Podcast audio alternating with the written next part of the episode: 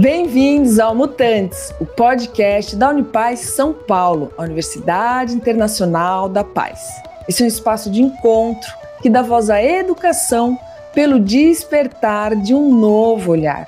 Olhar para o bem viver e para uma cultura de paz. Junte-se a nós e embarque nessa experiência rumo à plenitude do ser. Mutantes, a nova humanidade acontece agora. Eu sou Vivian Amarante, cantora, compositora, educadora e aprendiz, e sou parte do Conselho Gestor da Unipaz São Paulo. E hoje eu vou ter a honra e alegria de conversar com a querida Isabela Crema. A Isabela é mãe, é psicóloga, psicoterapeuta corporal, educadora e agroflorestora. É membro da coordenação do Programa de Formação Holística de Base para Jovens da Unipaz no Distrito Federal, onde atua também como facilitadora de seminários e oficinas. É praticante de movimento e professora na escola Pratique Movimento. É mentora do The Tracking Project, artesã e tradutora. Pós-graduando em Neurociência, Educação e Desenvolvimento Infantil pela PUC no Rio Grande do Sul. Trabalha com jovens e adolescentes em diversas frentes desde 2001. Isabela, minha querida, é uma honra, uma alegria te receber aqui e de extrema importância a conversa que a gente vai ter aqui sobre adolescência, né, a educação para esses adolescentes e esse programa maravilhoso que o Pierre colocou aí no mundo e vocês vêm fazendo esse trabalho incrível com o FHB para os jovens. Minha querida, seja muito bem-vinda aqui ao Mutantes. Obrigada, Vivian. Muito bom estar aqui. Obrigada pelo espaço. Muito bom poder falar sobre esse tema que me toca tanto, que me move tanto e que eu tanto amo. É, que bom. E eu, eu fico assim, nossa, eu estou aqui já muito feliz que a gente vai colocar essa voz no mundo aqui através do Mutantes, porque né, eu tenho visto a, a, a demanda e a urgência, na verdade, né, de falar sobre isso. E o trabalho que vocês fazem aí em Brasília com jovens é assim de uma beleza e de uma importância assim que o, o ouvinte aqui agora vai vai ficar sabendo e vai entender por que, que eu estou falando tudo isso. E minha querida, eu acho que a gente pode começar é, falando, acho que antes de falar, né, do do programa em si, né, da formação holística de base para jovens, eu acho que a gente pode você vir falar um pouco dessa sua experiência, né, com os adolescentes que você está aí há mais de 20 anos trabalhando, e esse olhar da educação, né, para essa fase da vida de extrema importância e que a gente está atravessando um momento tão desafiador, né, para essa para esses jovens. Conta para gente um pouco do seu olhar e da sua experiência. É, acho que o momento na minha vida que eu comecei essa jornada para ser educadora começou quando eu fui aprendiz da formação de jovens. Né? Eu também passei por essa escola, que hoje já é outra escola, mas vivi na minha história, na minha jornada pessoal, muitas questões muito difíceis. A minha vida escolar foi um inferno, foi uhum. algo terrível. E eu cheguei na Unipaz para fazer a formação holística de base para jovens, que na época era formação holística de jovens, FHJ. E eu tinha certeza que eu era burra, eu tinha certeza, eu tinha muitas certezas de tudo que eu não era.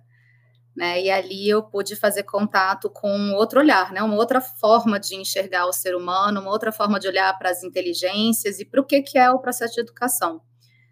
Acho que pelo fato de que a minha adolescência foi muito vibrante, assim, acho que foi o momento da minha vida que eu realmente desabrochei, na minha infância eu era mais recolhidinha, assim, eu sempre me identifiquei muito com os adolescentes, então quando eu estava com 18 anos, eu comecei a trabalhar como guia internacional de turismo, comecei a trabalhar com adolescentes, e aí logo depois eu me formei em psicologia, comecei a atender no consultório, e eu só atraía adolescentes, e paralelamente a isso, a formação de jovens, né, então houve sempre um magnetismo, assim, com o trabalho com jovens. E, e todos esses três trabalhos são laboratórios incríveis para mim, assim, né? Quando eu levo os meninos na excursão, eu fico 15 dias com 50 adolescentes sob minha responsabilidade, né? Então, é um laboratório super bonito de ver como é que as interações se dão, como é que é eles têm os pais perto. Hum. o consultório, né, que dá um outro olhar também bem mais aprofundado sobre cada uma das questões e de onde, né, que esses, essas questões, alguns adoecimentos estão surgindo, e na formação de jovens, que é um, eu brinco que é a menina dos meus olhos, é realmente um trabalho que é muito maravilhoso, que proporciona um, uma forma de, de, de, se expressar, de estar na vida que é diferente. Assim. Quando você conhece os jovens que saíram da formação de jovens, você reconhece uma qualidade ali de, de presença, de, de reconhecimento da sua própria importância, sabe? É realmente bem bonito. E é isso, assim, eu, a vida, para todo lugar que eu vou, eu, eu, sou atraída pelos adolescentes, eu atraio os adolescentes. Então, foi uma coisa que começou bem naturalmente e que hoje é bem específico, assim, eu tenho um, um, dois adultos no consultório, não recebo muitos adultos, até porque tem poucas pessoas atendendo adolescentes, uhum. né? então eu realmente foco a minha prática neles. Uau, e eu diria, assim, que, que a demanda deve estar grande também, né, Bela, para esses jovens ah. aí que Acho que a vida, num contexto geral, já não está muito fácil para ninguém, e quando esse movimento de hormônios está aí pulsando, fervendo, né? E dentro até da conversa que a gente teve prévia aqui dessa gravação, assim, um olhar que a gente já pode começar a trazer aqui para essa conversa, né? Dentro desse sistema educacional que a gente tem hoje implementado, é, esse jovem não tem espaço, né? Não tem tempo para si, não tem tempo para desabrochar esse ser, né? Né, numa educação que está aí o tempo inteiro, na verdade, cada vez mais assim, é, horas e horas dentro de um colégio, horas e horas dentro de um cursinho, né? E isso com certeza reflete muito nessa, nesse desabrochar, no fim das contas, adoecido, né, Bela? Nossa, é uma, é uma coisa muito séria. Sim, é muito grave, né? Quem está acompanhando aí está vendo que a gente está muito antes da pandemia chegar, a gente está num crescendo assim uma quantidade absurda de adolescentes e crianças sendo medicalizados para depressão, para ansiedade, né? Enfim. Então, eu, eu, eu gosto de começar trazendo um questionamento que eu vejo muito pouco, não vejo muitas pessoas fazendo, né? É... As pessoas, se você sair entrevistando as pessoas na rua, fala, ah, o que, que para você vai ser a solução para violência? O que, que vai ser a solução para corrupção? Qual é a solução para qualquer demanda nossa? É quase que geral, é quase que, que 100% das pessoas respondem educação. Mas eu não é. vejo as pessoas se perguntando, parando um momento e olhando com honestidade para o que, que a gente tem como educação hoje, o que a gente está chamando de educação hoje, para checar se essa expectativa é uma expectativa realista. Né? Se eu pego e olho para o que eu estou chamando de educação hoje, 2022 no Brasil, eu posso esperar que a gente vai encontrar resposta para a violência, para a corrupção, para, enfim, para essas, para essa, essa grande, para esse grande adoecimento, né, de saúde mental que a gente está tendo na escola, então, assim, eu percebo que é, são, são respostas mecanizadas e que é um lugar onde que a gente não visita muito, né? A gente não está se debruçando sobre e, e, procurando.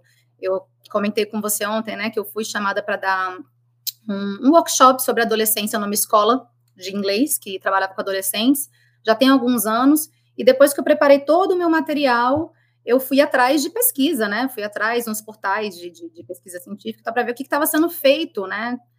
com relação a, a, a, essa escavação sobre como é que está sendo para os adolescentes estar na escola hoje em dia, né? Como é, como é, que, como é que as pessoas estão enxergando o adoecimento que a escola está trazendo. E eu achei muitos artigos falando sobre o sofrimento do professor, que é real, uhum. que é uhum. muito importante ser olhado, e achei um total de zero falando sobre o adoecimento dos jovens. Né? E é uma questão muito grave, porque porque tá, eles estão adoecendo agora, né?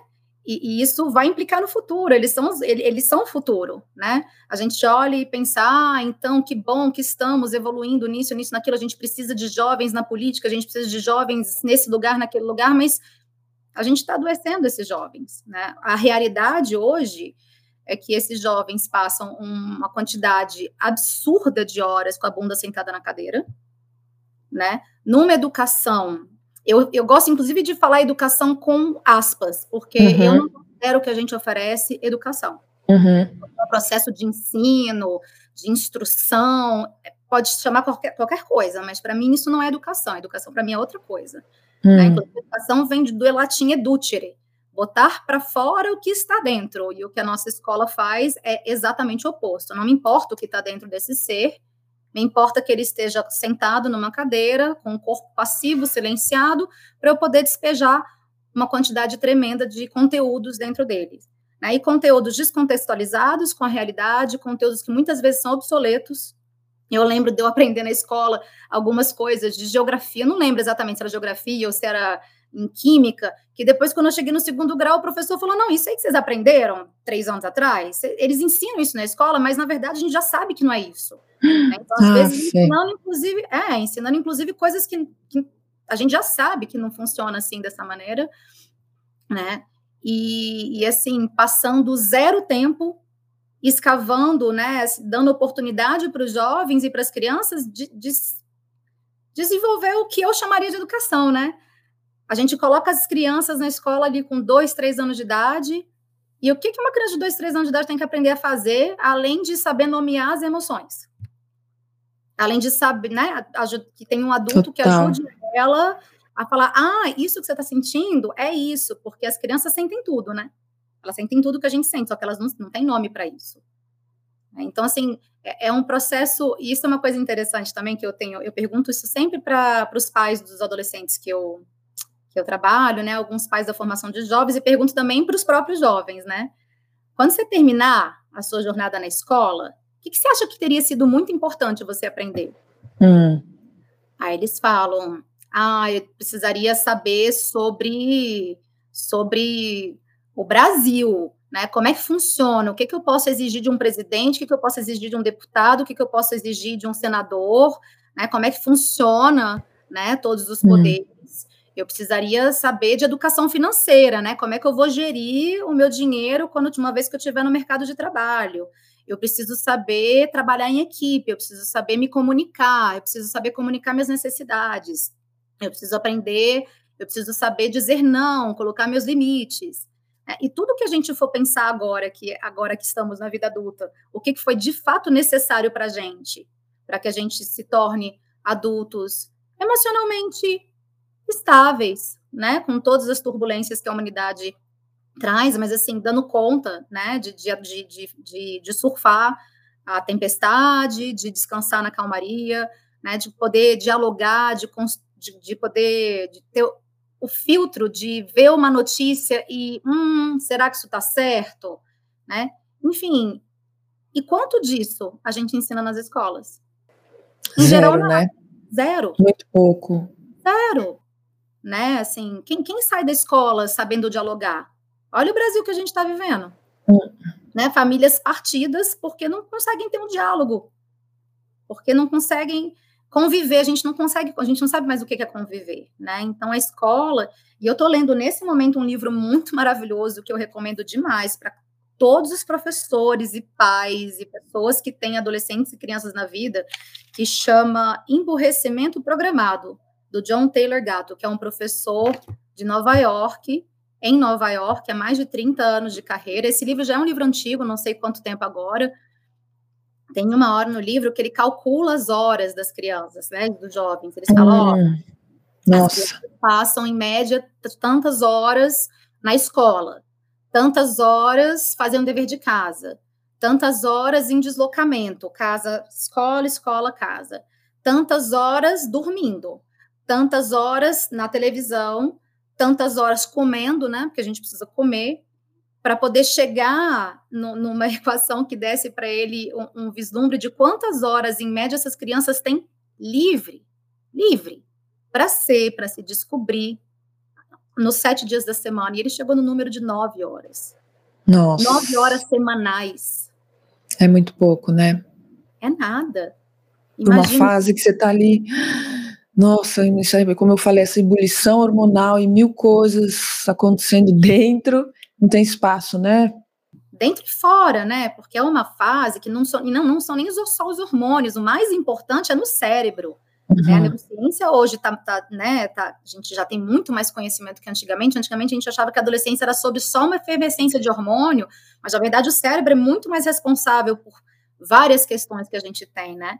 Então, tem um descontrole no próprio corpo, né? Chega na pré-adolescência, para poder entrar na puberdade, o corpo acumula um pouco de gordura, e aí nasce pelo, e aí começa a sentir um desejo por uma outra pessoa, e aí a sexualidade começa a despertar, e aí os interesses começam a despertar, aí a criança sai desse mundo família, né? De onde uhum. ele veio e precisa ir para o mundo, só que nós somos animais gregários, a gente não vai para o mundo sozinho, a gente precisa encontrar nosso bando, e isso exige isso exige tempo, disposição, né? De qual é a minha galera, eu sair dessa uhum. família e para onde é que eu vou agora? né? Então, é uma quantidade tremenda de coisas que a gente precisa de tempo para viver, precisa de tempo para processar. Não então. sei se as pessoas que estão ouvindo se lembram como é que foi quando se deu conta da primeira vez que, que se apaixonou por alguém. Hum.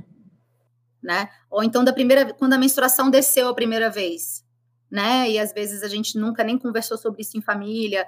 Como é que foi quando começou a TCC? Quando é, como é que foi quando começou a nascer pelo, quando o peito começou a nascer, quando o menino teve a primeira ejaculação depois que acorda. São processos de uma de uma beleza, sabe? De, um, de, de, um, de uma importância, porque é uma fase da vida que morreu, a infância morreu. Hum. E a gente precisa ter tempo para viver essa morte, e a gente precisa ter tempo para construir esse novo. E quanto tempo sobra? Isso, essa, esse cálculo que o gato fez, não tinha internet nessa época. Nossa. O livro ele fala de televisão. Ele não contabilizou mídia social, uhum. ele não contabilizou streamings, ele não contabilizou nada disso, porque esse livro é mais antigo. Embora todo o questionamento seja absolutamente real e atual. Né? Então, é, o que Nossa. a gente está fazendo com os jovens e com as crianças na escola é algo terrível.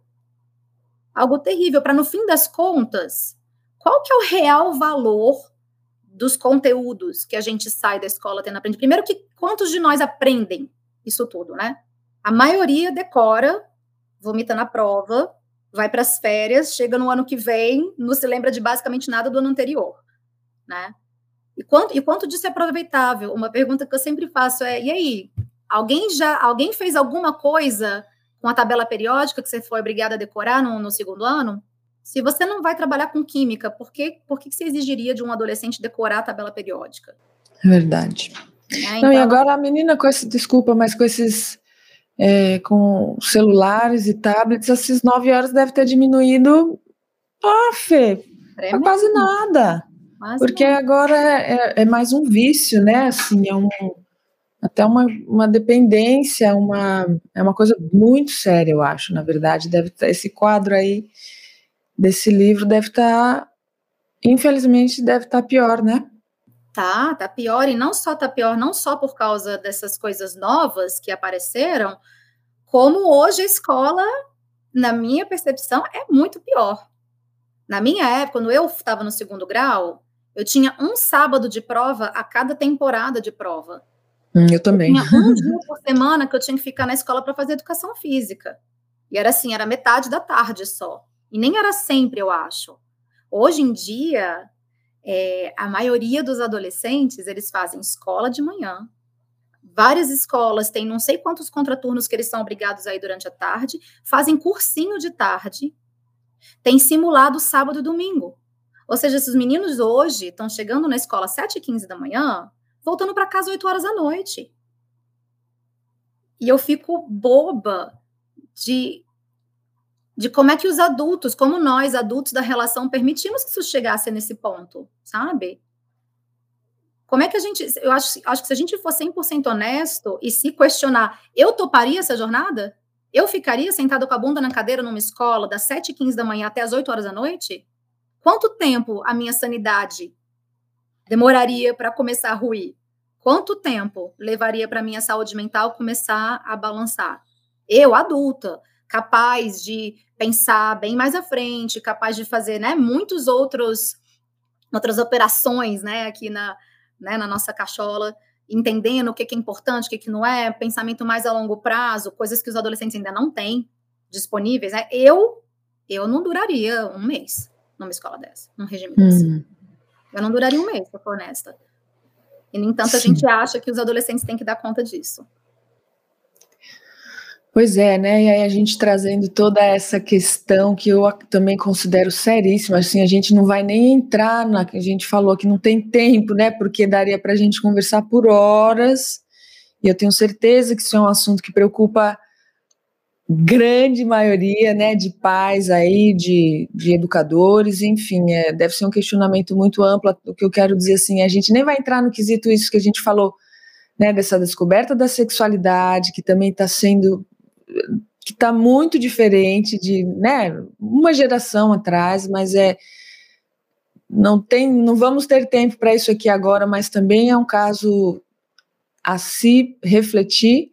E eis que a Unipaz tem esse programa espetacular para os jovens, que é a formação holística de base, né? Para os jovens, assim, existe uma formação holística de base para adultos. Para quem não conhece, procure saber, entre no site da Unipaz, no site da Unipaz sp.org.br, o site da Unipaz DF. Lá tem todo um descritivo dessa formação holística que o Pierre Vai, que para quem não sabe é o fundador da, da Universidade é, Internacional da Paz, criou como uma formação, eu diria assim, de forma em síntese, assim, um, um grande processo de autoconhecimento e de trazer também aí é, um olhar mais amplo para educar para a vida, né? E a Bela é uma das coordenadoras desse programa lá no DF para jovens. Então, minha querida, eu vou, acho que antes até de você falar, é, por que que nasceu, né? Antes de você falar o que é, mas assim, eu acho que já está meio claro, né? Mas vamos uhum. trabalhar com o óbvio, por que e para que nasceu o FHB Jovem? É, a formação de jovens, ela nasceu dessa necessidade que as pessoas estavam vendo quando eu ainda era um adolescente, né? Porque eu fui aprendiz da formação de jovens, de que a escola não estava cumprindo com essa função de educar, né? Educar para a vida, educar um ser humano, uma humanidade para a vida, não treinar um intelecto para uma prova, né? Uhum. Que é algo que já estava presente na minha época, mas que hoje é outro grau, assim. Hoje é infinitamente pior do que na minha época, não tem nem comparação, assim. É, a gente observa, assim, o que a gente... Se a gente, inclusive, pegar né, o documento da Unesco, né, da Educação para o Futuro, que ele fala dos quatro aprenderes, aprender a conhecer, aprender a aprender, aprender a conhecer, aprender a fazer e aprender a ser. E o aprender a ser como sendo um resultado desses três primeiros aprenderes, né? Porque ninguém te ensina a ser. Você precisa de espaço e de tempo para ser, que é o espaço e o tempo que os jovens não têm mais. Né? Uhum. Né? Qual espaço e tempo eles têm? E aí a gente entende. Então, a formação de jovens ela nasceu dessa necessidade, né? De a gente perceber que os jovens estavam tendo uma, um, um processo de ensino muito mecanizado, muito conteudista, com conteúdos que, que a gente não leva para a vida. A verdade é essa, né? Para onde é que eu vou levar a báscara que eu aprendi? É, o, o, processo da matemática, lógica, é fundamental, importantíssimo, mas a decoreba das fórmulas, a decoreba das coisas todas, né? Para onde que a gente leva isso na nossa vida? Então surgiu dessa necessidade, focando principalmente no aprender a conviver e o aprender a ser, que já naquela época, tantos anos atrás, já era uma dificuldade que a gente tinha. Hum. Tá? De, de, de saber conviver um com o outro, de saber dialogar. É, então a gente chega mesmo, a formação de jovens ela vem com essa intenção de, de cumprir com um papel que a gente acha que é fundamental, que é né, algo importante para a vida e que a gente não entende que as escolas estão tendo habilidade, capacidade ou até mesmo desejo de de integrar dentro da sua grade curricular, né? Total. Inclusive, o nome grade curricular é um nome para se pensar, né? A gente chama de teia. A gente trabalha com a teia curricular, porque grade. Então, ela nasce disso, de, de olhar para os jovens e falar: olha, eles estão precisando de outras coisas que são muito importantes e que não estão sendo oferecidas. Então, vamos hum. fazer alguma coisa a respeito. É, né? Porque te ouvindo falar, né? Me vem assim essa educação que a gente tem hoje, ela ensina ela tá aí para aprender a educa para uma prova, né, para um vestibular, para um ENEM da vida, ela educa para competir, né? Não para colaborar. E uma das coisas que eu acho fundamental a gente trazer, que seria também fundamentais a gente trazer, e eu sei que o FHB traz isso para o jovem, é aprender a sentir, permitir-se sentir, saber nomear o que sente e aceitar o que sente, né, Bela? Porque essa falta de educação emocional mesmo, né, que a gente tem aí, que a gente não tem, nossa, ela, ela, ela gera um, um desequilíbrio na sociedade imensurável, né? Imensurável. Enfim, não é? Imensurável. E, e, na verdade, eu acredito, inclusive, que a escola não só não ensina, como desensina, né? Porque para você a escola de hoje, a escola não de hoje, a escola, né, essa, essa, instituição escola, da forma como foi construída lá, né, junto com as indústrias e tudo mais para agora, ela exige corpos silenciados. Hum. Ela exige corpos silenciados. Como é que um professor ele tem, ele tem uma quantidade X de conteúdo para dar, uma quantidade Y de horas, a cada dia toca lá um, um, um sino e você tem que interromper o seu ensino e passar para a próxima aula, né? E, e como, como que. E se eu terminei como namorado hoje? E se o professor for, for, fosse engajar comigo, né? Com relação a isso? E se acontecer alguma coisa grave, sei lá, um, percebe? Assim, não tem espaço, porque eu, todo o tempo está preenchido com, com, com conteúdo. Com Sim. conteúdo. Então, desensina esse contato, né? Porque para eu estar tá na escola, eu preciso parar de fazer contato com o que eu estou sentindo, porque eu briguei com a minha mãe antes de sair de, da escola, antes de sair de casa. E se eu ficar em contato o tempo inteiro com a dor e com a raiva que eu estou sentindo naquele momento, como é que eu vou aprender? Percebe? Aí tampa, né? Abafa, abafa o caso. Abafa, e vai, e vai. e aquilo vai né, calcificando dentro, né? E isso já e é isso, como você bem falou lá, os índices de, de depressão, de ansiedade, enfim. Fora também uma coisa importante que a gente falou e que eu acho muito válida a gente trazer aqui para o ouvinte, essa questão dessa separação das idades, né, dentro do sistema educacional que a gente tem hoje, que você não tem contato com os menores e com os maiores, não, é só aquela faixa etária ali, e isso acaba também gerando, né, uma, uma questão. Fala um pouquinho mais sobre isso, Bela. Nossa, é uma questão interessantíssima que eu, eu mesma comecei a pensar sobre isso bem recente. E embora a gente já trabalhe isso na Unipaz já tem bastante tempo, né? A gente tinha um seminário já de intergeracionalidade, transgeracionalidade também, mas inclusive esse autor que eu falei desse livro, o, o Gato, ele fala sobre isso, né? Que a gente vive numa sociedade hoje que exclui cada vez mais os velhos, porque a gente não tem mais comunidade, comunidade não existe mais. E eu já fui para Xingu algumas vezes, e é muito lindo de ver como tá todo mundo junto, é o velho com o bebê, com a criança, com o adulto, com o adolescente. E como essa, essa retirada artificial do convívio com as várias idades deixa as crianças sem contato com o passado né? Que são os velhinhos, que são os avós, que são os, os bisavós, anciões. os anciões. E sem contato com o futuro, que são as crianças que estão chegando agora, que estão né, fazendo contato com outro mundo, com outros entendimentos, com outras questões, porque já está uma geração para trás. E como isso é um fator alienador alienador, né, de você mesmo, da sua vida, da sua família, da história de onde você vem, da história da sua cultura, e, e, e priva a gente dessa construção, é, a gente não tem mais aquele momento em que a gente senta para escutar o avô contando o caso de como é que era a vida na época dele, né? Porque esse avô está isolado em algum lugar e esse avô não entra na escola, né? Então, é uma questão bem grave mesmo, porque, inclusive, e, e é interessante que a gente vive num mundo hoje absolutamente intolerante aos velhos, absolutamente intolerante às crianças. A gente tem hoje, eu não sei se vocês viram isso muitos anos atrás, como começou a acontecer nos Estados Unidos, uma onda de mães de bebês pequenos indo pegar voo, escrevendo bilhetinhos para entregar para todos os passageiros, já se desculpando em antemão, porque o filho ia chorar. Que ponto que a gente chegou? Ah, o bebê não tem espaço mais para chorar, porque os adultos ficam incomodados. A gente tem hoje resorts e hotéis onde não é permitida a presença de crianças, né? A gente, onde é que a gente vê pessoas mais idosas andando na rua, andando na cidade? A gente enclausura elas dentro de casa, com um cuidador. Então, assim, a, a falta de convívio com isso vai gerando um, uma inabilidade cada vez maior de lidar com essas fases da vida. Fases da vida que todos nós vamos passar e passamos. Claro. É, é um... sido silenciado, né, enquanto bebezinho, mas a gente quer silenciar o bebezinho da moça do voo, porque incomoda os meus ouvidos.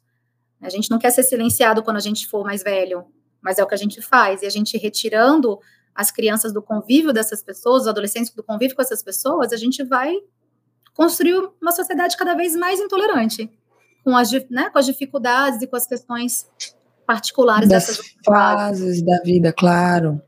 Então, Bela, agora então fala pra gente dessa formação maravilhosa que a gente tem na Unipaz, que eu sei da grandeza. Eu fiz, né, a formação holística de base para adulto, foi a minha primeira formação dentro da Unipaz. Eu sou muito, muito, muito grata, né, por ter, porque ela é realmente não é uma é, formação, é uma transformação, né?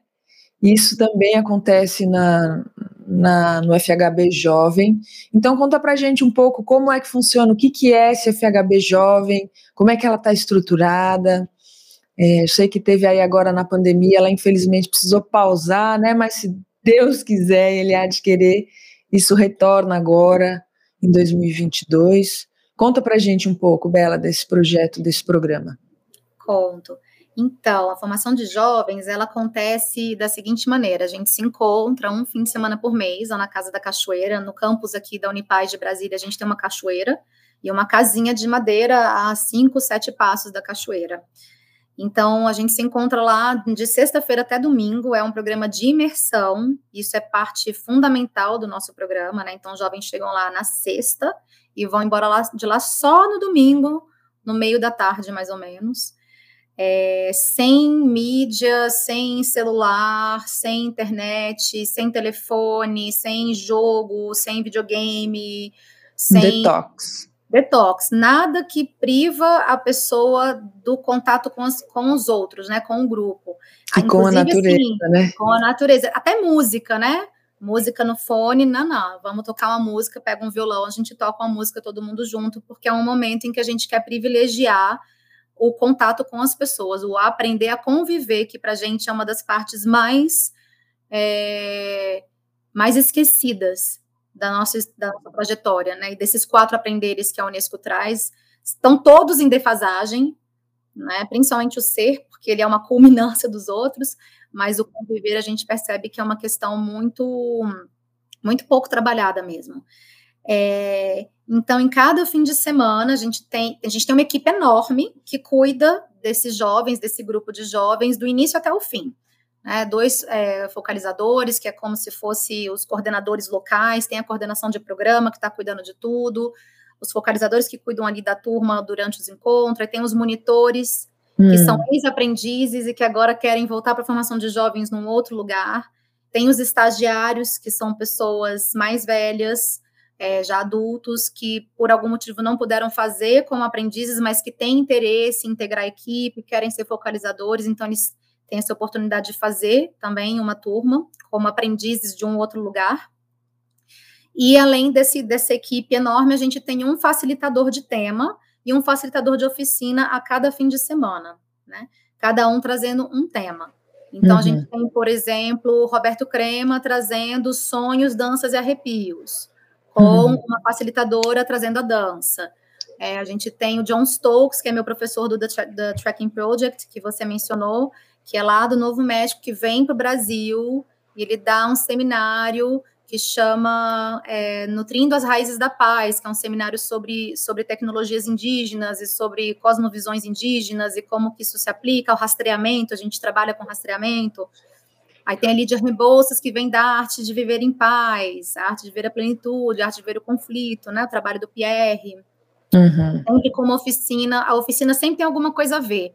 A oficina é um momento mais prático, assim. É, desse conceito que a gente traz da Unipaz, da, a gente tem a holologia, né, que é o momento de estudo da interesa, holos, interesa, logia, estudo, e a holopraxis, o momento de praticar. A formação de jovens, ela é muito, muito, muito vivencial. Ela é uhum. mais vivencial do que ela é teórica. É, então, principalmente nas oficinas, a gente faz questão que sejam coisas bem práticas. Então, a gente tem oficina de capoeira de Angola, a gente tem oficina de arte em bambu, oficina de bioconstrução, sempre conectada com o tema do seminário. Que maravilha!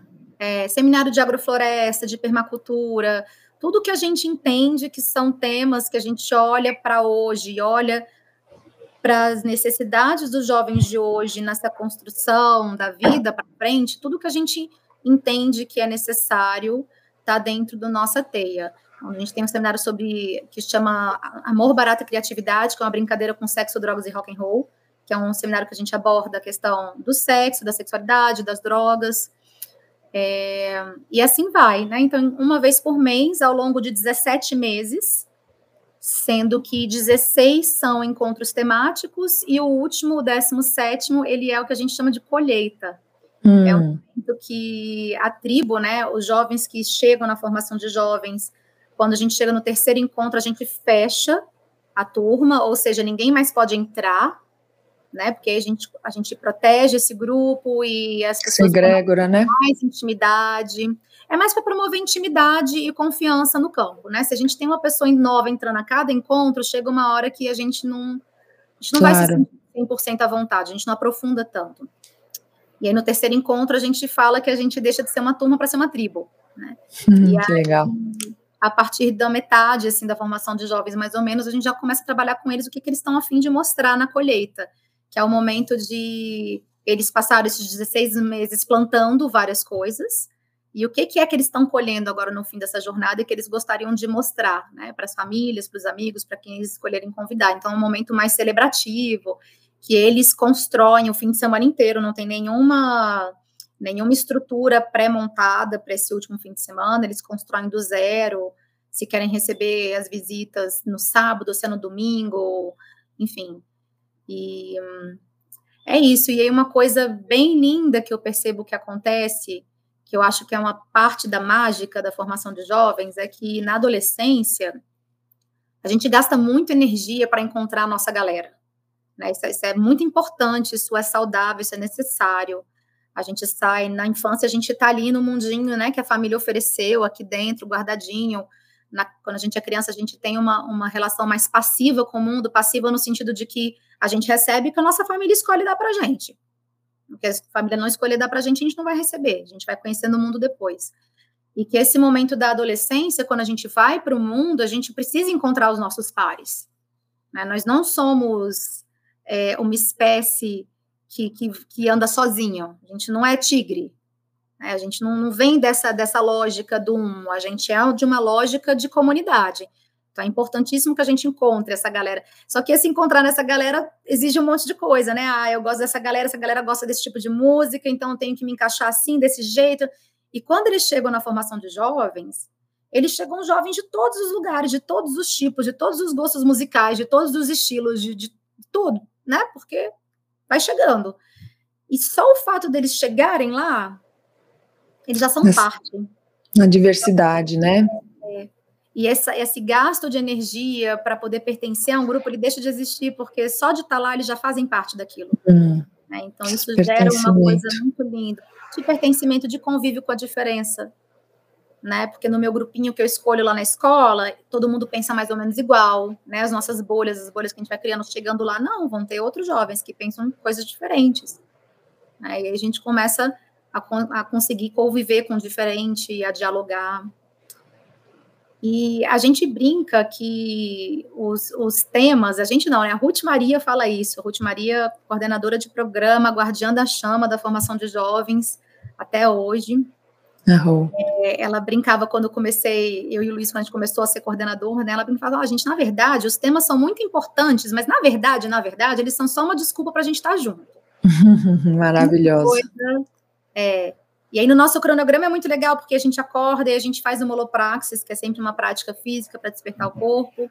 toma café da manhã junto, aí tem um tempinho livre para ir pra cachoeira e tal, aí tem o seminário, aí depois tem o almoço, aí tem as oficinas, e depois sempre tem a hora do fogo. A gente acende a fogueira na sexta e no sábado, então a gente tem essa questão do resgate de tradição é muito forte na formação de jovens, né? Uhum, a tradição de se sentar em torno do fogo, que é a primeira coisa que a gente tem registro da nossa espécie fazendo. A gente tem uma coisa que a gente tem certeza que a gente faz desde o momento que nossa espécie se chegou como essa espécie é se reunir em volta do fogo. Né? Seja para afastar os animais, seja para se aquecer. Então a gente faz esse trabalho é, Bom, é tudo, é tudo a, a, Unipaz ela trabalha com a transdisciplinaridade, né? Então, obviamente, o programa também trabalha dessa maneira. Então, os nossos seminários são equilibrados com os temas assim, cada um, cada tema mais puxado ou para arte, ou para filosofia, ou para ciência, ou para tradições, né? Às vezes eles são bem mesclados, você não sabe muito bem o que que é, mas a gente sempre equilibra, né, para que a gente tenha uma coisa mais equilibrada. Algo que o Bazará Nicolescu traz, né, o, o, físico maravilhoso, super recomendo ele quando, no Manifesto da Transnacionalidade, ele fala né, dessas quatro pernas da humanidade, né, essas quatro áreas do conhecimento, arte, filosofia, ciência e tradições, né, e de que como na experiência, na nossa jornada enquanto humanidade no planeta, todos os, todos os grupos que escolheram apenas uma das pernas, eles já não existem mais. E a gente está na última perna, né? A gente está vivendo o foco total na ciência. Né? Hoje em dia, desses quatro todos, a gente dá uma ênfase tremenda na ciência, filosofia não é tão importante, arte não é tão importante, tradição não é tão importante, e, no entanto, quem questiona a ciência? A filosofia questiona a ciência. Se a gente não tem uma filosofia ali pau a pau com a ciência, a gente gera o que a gente está gerando hoje, né? Um poder de destruir o nosso planeta 15 vezes. A gente chegou neste ponto, né? Então a gente trabalha muito com em equilibrar todas essas essas áreas do conhecimento também ao longo do, da jornada. É, não, e, e, é um trabalho de uma ecologia profunda mesmo, né? De uma conexão muito profunda com a vida e também desse círculo concêntrico, né? De que é também é uma estrutura da Unipaz dessa ecologia individual né, que certamente é trabalhada, que vai refletir no social e vai refletir no ambiental, vai refletir nessa nesse cuidar, né, Bela, cuidar de si, cuidar do outro, cuidar da natureza. É, isso também é uma estrutura que também está, né, na formação holística para os adultos e, a, e, e, esse jovem já recebendo essa visão de mundo, né, é, holocentrada no sentido né, de, de, do todo, somos parte importante desse todo e que seremos, somos responsáveis, certamente é uma fonte de, de reestruturar essa sociedade do amanhã, né? Sim, sim, sim, com certeza. É, é, algo que a gente fala muito lá na formação de jovens eu trago essa fala desse jeito que eu vou falar aqui agora, que a gente no mundo, nesse mundo que fora, né, que cheio de, de enfim, de questões, de, de, muitos interesses por trás, né, da, da, dos entendimentos das coisas, eu sou a romântica. Eu que sou é. a romântica. Eu que sei que esse planeta é um sistema fechado e do ponto de vista do planeta não existe jogar fora. Uhum. Né? Se, eu, se eu jogo lixo na água, eu vou beber essa água em algum momento, ou essa água vai chover na minha horta e eu vou comer a comida de onde choveu aquela água. Esse entendimento de que a gente é parte, a gente não é todo. A gente é parte, e é lindo ser parte, tá tudo bem ser parte. Né? Mas é, a gente, é, a ecologia profunda é algo, é um tema transversal, na formação de jovens, ela está permeando quase todos os seminários, para trazer mesmo essa, essa, esse enraizamento na Terra, esse olhar de, que, que não tem nada de romântico, na verdade, é um olhar muito pragmático. Uhum, a gente é parte acho. de um sistema e a gente é parte de um sistema e a gente nem é tão importante para esse sistema. Se hoje todos os seres humanos desaparecessem do planeta, o planeta vai muito bem, obrigada.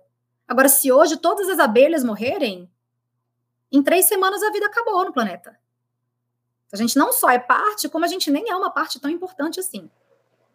A gente é uma parte que pode ser muito importante se a gente escolher, se a gente escolher ser soma, né? não Isso. escolher ser esse ego inflado que a gente escolhe, e que são as pessoas que me chamam de romântica, né? São as pessoas que não, não, não tem aquecimento global, aquecimento global. Não, o que, que é isso? Então, trazer esse, esse senso de realidade, porque tem muita distorção nisso. Né? É, existe um entendimento das pessoas que românticas são as pessoas que estão olhando para isso, e olhar para isso é a sobrevivência. Você quer sobreviver? Não é nem sobre o planeta, né? A gente tem, inclusive, até, até quando a gente resolve ser ativista, a gente ainda é egocêntrico, né? A gente fala, vamos salvar o planeta. O planeta vai viver sem a gente. Uhum. O que está em jogo aqui é a nossa existência enquanto espécie neste planeta, né? E é algo que a gente precisa olhar com um pouco mais de humildade também, né? Esse papo de vamos salvar o mundo é uma coisa um pouco um pouco maior do que o nosso tamanho, né? Mas entender que a gente tá, que a gente tem um impacto tremendo no planeta, que muitas espécies estão morrendo por nossa conta, por nossa causa, e que a nossa espécie está ameaçada de extinção, de extinção. Uhum. Se a gente continuar nessa rota de achar que é algo romântico, entender que isso aqui é um ciclo, que, que a gente precisa fechar os nossos ciclos, né? Então, por isso que é tão importante na formação de jovens permacultura, agrofloresta, que são as tecnologias do futuro. Total. São tecnologias que se a gente não começar a aprender agora e não começar a implementar agora, a Greta Thunberg traz isso muito lindamente, né? Aquela criança linda. Gente, existe uma, um aparelho maravilhoso neste planeta que é capaz de reverter tudo o que está acontecendo. Sequestra carbono. Se chama árvore. Se chama árvore. Bora plantar? Árvore. Bora plantar. É, essa questão de escutar. E aí eu acho que foi bom que você trouxe essa, essa questão, porque aí traz um, um um algo que é absolutamente fundamental para a nossa prática na formação de jovens e para a nossa prática enquanto educador, enquanto pessoas que estão olhando para o mundo a partir desse olhar da transdisciplinaridade, que é a gente não escuta as crianças e a gente não escuta os jovens. Hum. Hum. A gente parte de uma arrogância que acredita que só o adulto tem para ensinar para criança e jovens. E eu, inclusive, eu desconfio, é uma desconfiança que eu tenho. Eu desconfio que muito. Se a gente tivesse, se a gente tivesse construído uma sociedade que entendesse que existe uma inteligência na criança, existe uma inteligência no adolescente com a qual os adultos precisam aprender, a gente não teria tanto choque geracional. Essa, essas brigas, né? Essa, essa, esses choques que a gente tem de geração com geração, eu desconfio que ela vem dessa arrogância de que só quem já está mais vivido Sabe, eu tenho um filho de 12 anos de idade, eu não sei numerar quantas coisas incríveis ele me ensinou sobre a vida. De repente, um comentário que ele faz, eu, nossa, olha só isso.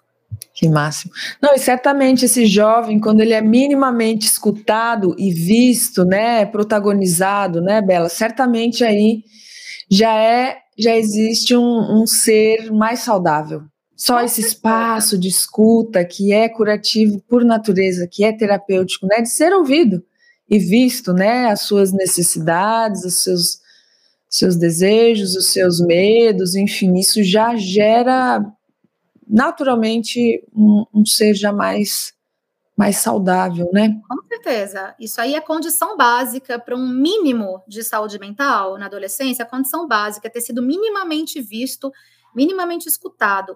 E é interessante que, aí voltando na, no assunto da escola, né, é, a gente também precisa escutar e enxergar as inteligências.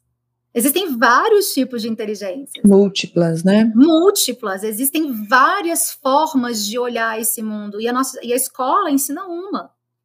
E quem está dentro desse um se dá bem. Se dá bem, vai tirar nota boa, vai passar. Mas quem não se enquadra, que foi o meu caso, eu fui essa adolescente, eu fiquei de recuperação em matemática da quinta série até o terceiro ano.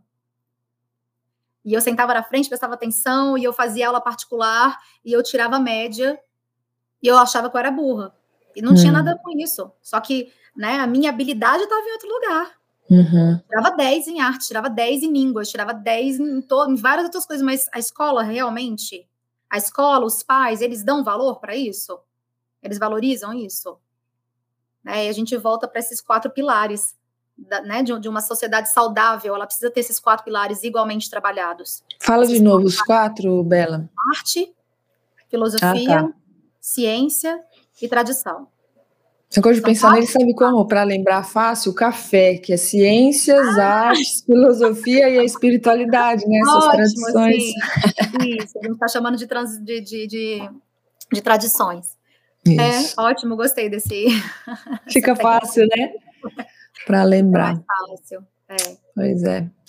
Nossa, minha querida, é o que a gente falou, dava para a gente ficar aqui por horas a fio, porque é um tema de tanta relevância. Meu Deus, eu espero de verdade que essa nossa conversa aqui é, chegue no coração do, do ouvinte, está aqui com a gente, né? Eu agradeço, sempre agradeço o ouvinte que vem com a gente aqui até o fim, né, do papo, porque eu tenho sempre a sensação que a conversa ela vai aprofundando e tal. E, e de, o meu coração aqui, assim, realmente é ele pulsa para que é, mais educadores, né, mais pais despertem para esse tema que porque é uma grande transição que a gente está atravessando. Esse podcast chama-se Mutantes, né? Eu tenho certeza que o que a formação de jovens, o que ela faz, ela está formando mutantes mais despertos, né, para essa transição da humanidade.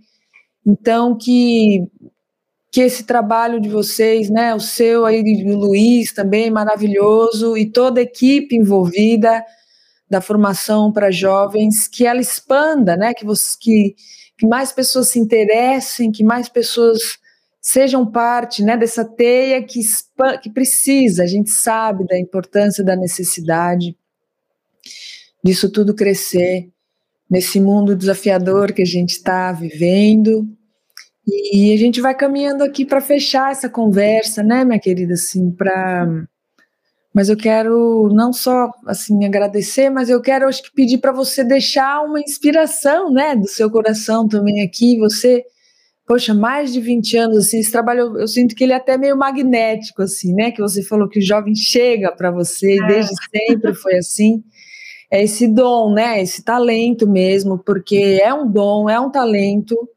né? Cada um tem o seu, então que realmente no fim das contas é esse grande é, chamado para esse ser, né? E o seu é esse, esse trabalho tão lindo com jovens e dentro dessa grande experiência aí de tantos anos fazendo isso e tendo um filho também agora, né? Na porta da adolescência, não é?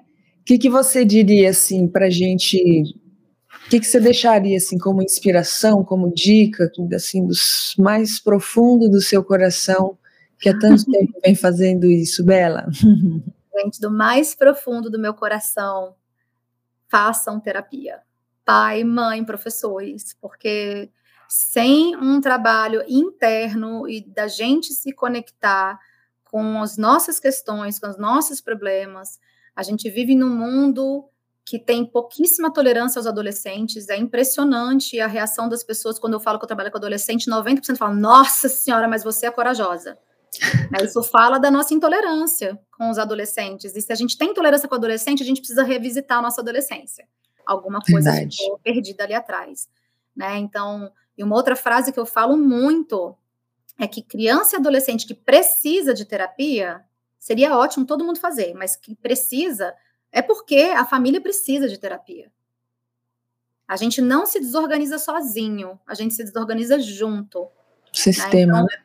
Pais e mães que estejam tendo dificuldade com, com os adolescentes, com depressão, é importantíssimo ir atrás da escola, saber se essa é escola certa para o seu filho, se essa escola está nutrindo ele da maneira como poderia, como precisaria, se a família está conseguindo enxergar de verdade né, essa questão que tá, que, que, pela qual o filho está passando, né, que me leva para a segunda parte, assim, escutem as crianças, uhum. escutem uhum. os adolescentes, eles são muito sábios e eles são os únicos que têm realmente condição de falar do que está acontecendo lá dentro. Total. Né, escutar e respeitar que quando um adolescente fala que está doendo demais, muitos de nós falam assim, ah, mas tá doendo o quê, menino?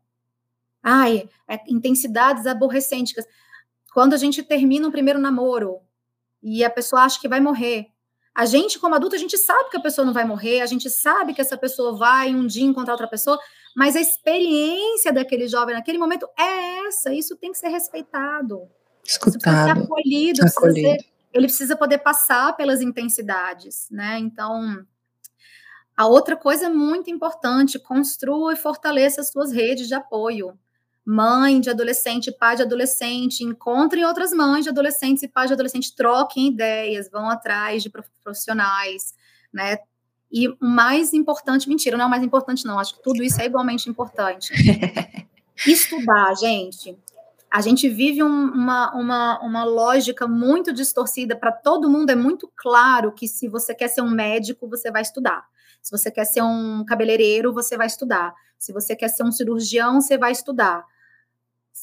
E dependendo do grau de complexidade daquilo que você vai fazer profissionalmente, é mais e mais estudo, né? Você quer ser um neurocirurgião, é uma outra dose de complexidade, é, exige mais estudo.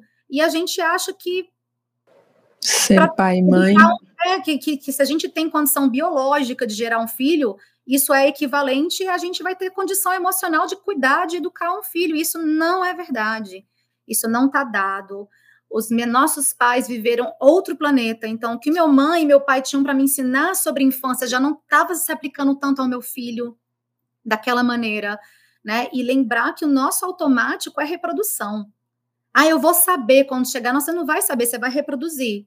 O grito que você recebeu na infância, a palmada, talvez, o que quer que tenha sido né? Aquilo que a gente não desconstrói na gente, a gente reproduz. Uhum. Então, estudar sobre infância, estudar sobre adolescência, compreender o que, que a gente pode esperar de um adolescente. Por exemplo, um dado muito bacana, que a maioria das pessoas não sabem disso, é que o nosso córtex pré-frontal, ele só termina de se formar com 31 anos de idade, 30, 31, 32. E aqui nessa parte é, é onde é onde essa, esse senso assim de, de, de perigo, eita, se eu fizer isso aqui, algo pode acontecer, é uma das últimas partes a serem formadas. Esse, esse, senso de que essa dor que eu estou sentindo agora vai acabar um dia, isso não está 100% formado num adolescente. Por isso que quando ele chora o término do primeiro namoro, é como se o mundo estivesse acabando. Para ele tá hum. acabando. E tá tudo bem que ele sofra. Né? E a gente não vai conseguir tolerar os sentimentos dos nossos jovens e das nossas crianças se a gente não consegue tolerar os nossos. E aí volta para a terapia. É um ciclo que vai se retroalimentando. Se eu não consigo tolerar os meus sentimentos, eu não tolero ele nos meus filhos. Total. E eu, na minha experiência, a maioria dos jovens adolescentes que eu conheci até hoje, na formação de jovens, no consultório, que estavam diagnosticados com depressão, que estavam sendo medicalizados, eu não confio que foi um diagnóstico real. Porque a gente, não, a gente não tolera tristeza. Hum. Se a gente não tolera tristeza, a gente não tolera a tristeza do nosso filho. E na adolescência, a tristeza hum. vem. Inclusive, quimicamente falando. Por isso que a gente tem que saber, tem que estudar.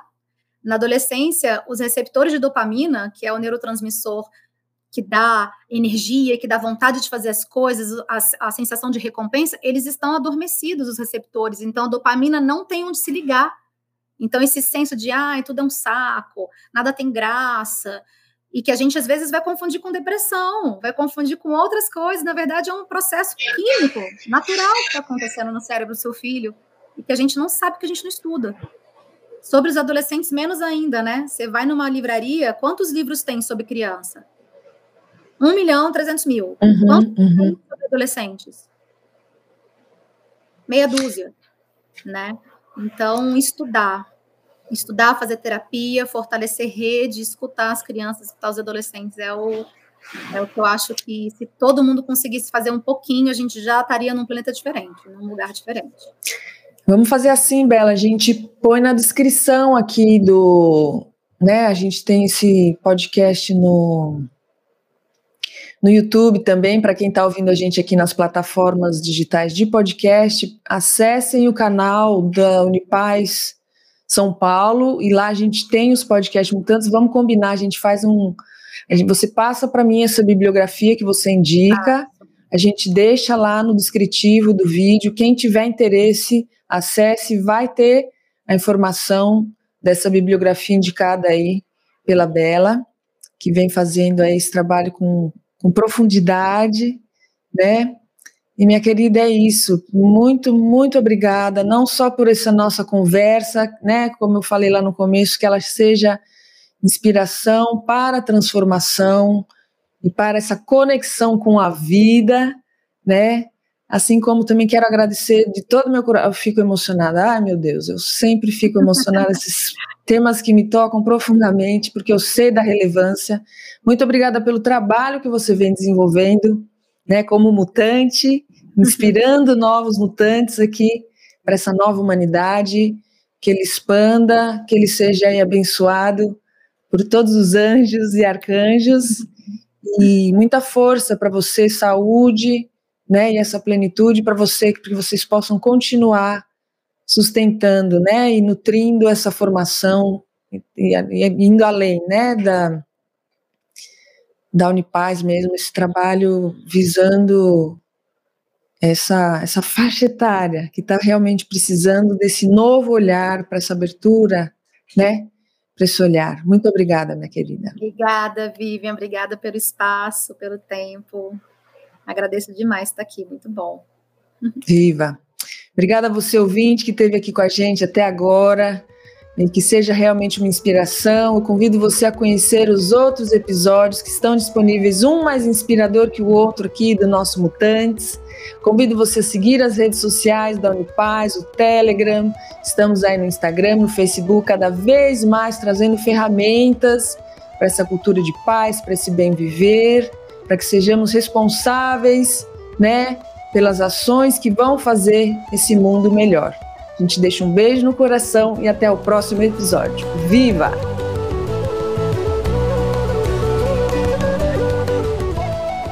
O podcast Mutantes é uma realização Unipaz São Paulo. Produção Dharma Rocks e Vivian Amarante. Apresentação e roteiro Vivian Amarante Edição Rogério Diniz, trilha sonora Bruno Maia.